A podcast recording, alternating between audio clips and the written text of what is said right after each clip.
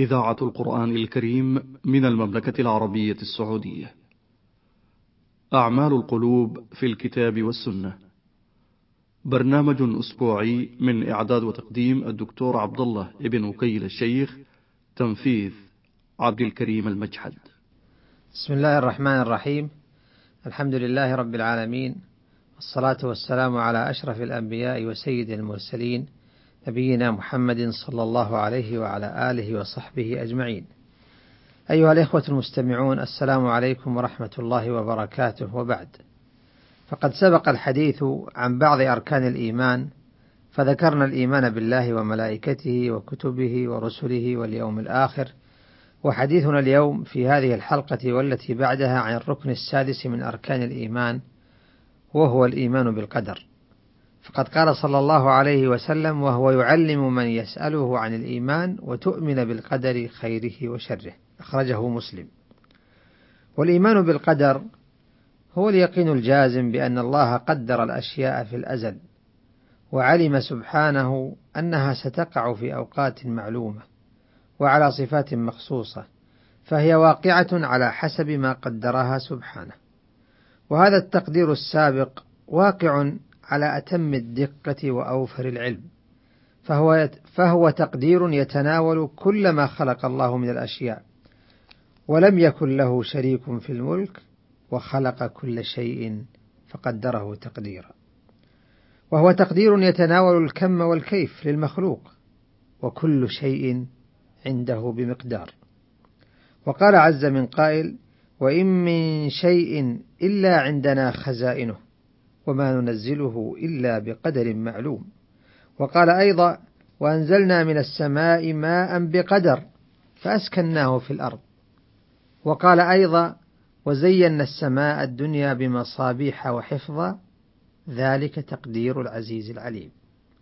كما يتناول تقديره سبحانه للأشياء تقدير آجالها ومواقيتها بدءا وختاما كما قال عز من قائل ولكل أمة أجل.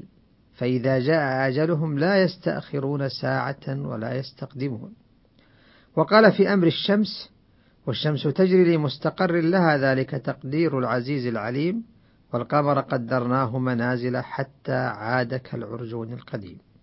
إذا فالقدر تحديد ماهيات وخاصيات وأعراض الخلائق وأفعالها مع تحديد حدوث الخلائق زمانا ومكانا وكيفية أفعالها في زمان ومكان محددين لذلك. وكل هذا التحديد الدقيق كائن قبل حدوث هذه الأشياء. والصورة الشرعية للإيمان بالقدر هي حصيلة العناصر التالية التي إذا اجتمعت صار العبد بها مؤمنا بالقدر وإلا فلا.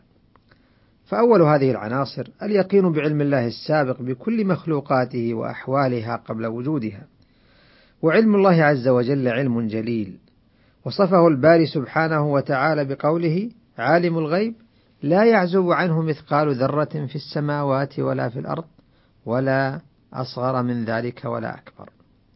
ووصف سبحانه وتعالى علمه في مواطن أخر بما يقتضي الشمول الذي لا يدخله استثناء، فقال: وأن الله قد أحاط بكل شيء علما. علمه سبحانه وتعالى يتناول عالم عالم الغيب وهو ما خفي على العباد وعالم الشهادة وهو ما يدركونه بحواسهم. هو الله الذي لا إله إلا هو عالم الغيب والشهادة. وعنده مفاتح الغيب لا يعلمها إلا هو.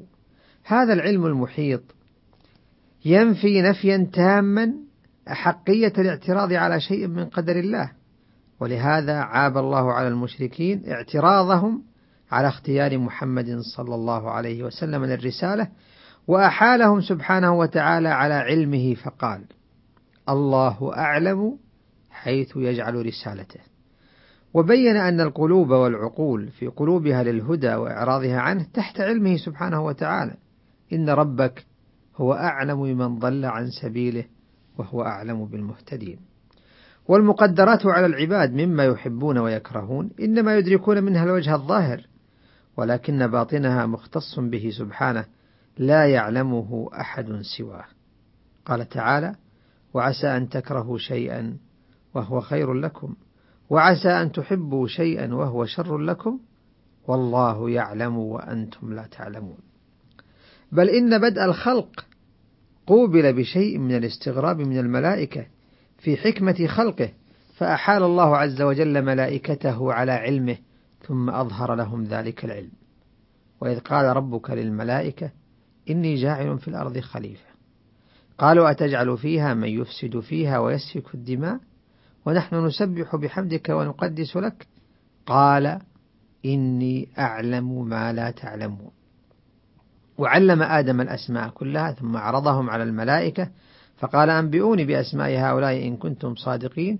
قالوا سبحانك لا علم لنا إلا ما علمتنا إنك أنت العليم الحكيم.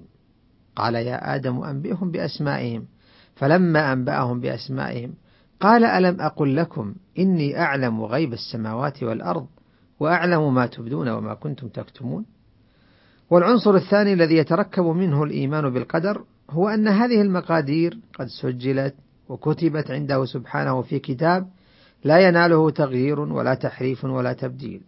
قال تعالى وكل شيء أحصيناه في إمام مبين كما قال تعالى وما تحمل من أنثى ولا تضع إلا بعلمه وما يعمر من معمر ولا ينقص من عمره إلا في كتاب إن ذلك على الله يسير إن العبد ليندهش وهو يتصور ذلك الكتاب العظيم. الذي سجلت فيه حركة الكون بسماواته وأرضه بجباله وأشجاره ببحاره وأنهاره بطيوره وحيواناته وسجلت فيه حركات العباد مؤمنهم وسجلت فيه حركات العباد مؤمنهم وكافرهم تقيهم وشقيهم. ولكنك إذا استحضرت عظمة الخالق هان عليك عظم هذا الكتاب. ولهذا ختم الله وصف ذلك الكتاب بقوله إن ذلك على الله يسير. والعنصر الثالث أن الله اقتضت مشيئته النافذة وإرادته التي لا راد لها وقوع هذه الأشياء المقدرة لحكم عظيمة ومنافع جمة. فمنها تلك المقدر فمن تلك المقدرات ما يحبه الله كالإيمان والإحسان إلى الخلق وبذل المعروف ومنها ما يكرهه الله كالكفر والظلم والتعدي على حقوق العباد. قال تعالى وما تشاءون إلا أن يشاء الله رب العالمين.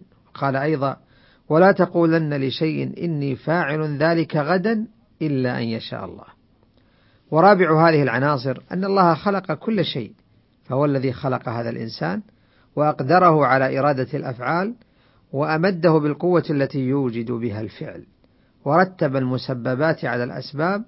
قال تعالى الله خالق كل شيء وهو على كل شيء وكيل وقال أيضا والله خلقكم وما تعملون فإذا استجمع العبد هذه العناصر الأربعة فقد استكمل الإيمان بقدر الله سبحانه وتعالى وإلى أن نلتقي مرة أخرى أستودعكم الله والسلام عليكم ورحمة الله وبركاته. أعمال القلوب في الكتاب والسنة. برنامج أسبوعي من إعداد وتقديم الدكتور عبد الله ابن وكيل الشيخ تنفيذ عبد الكريم المجحد.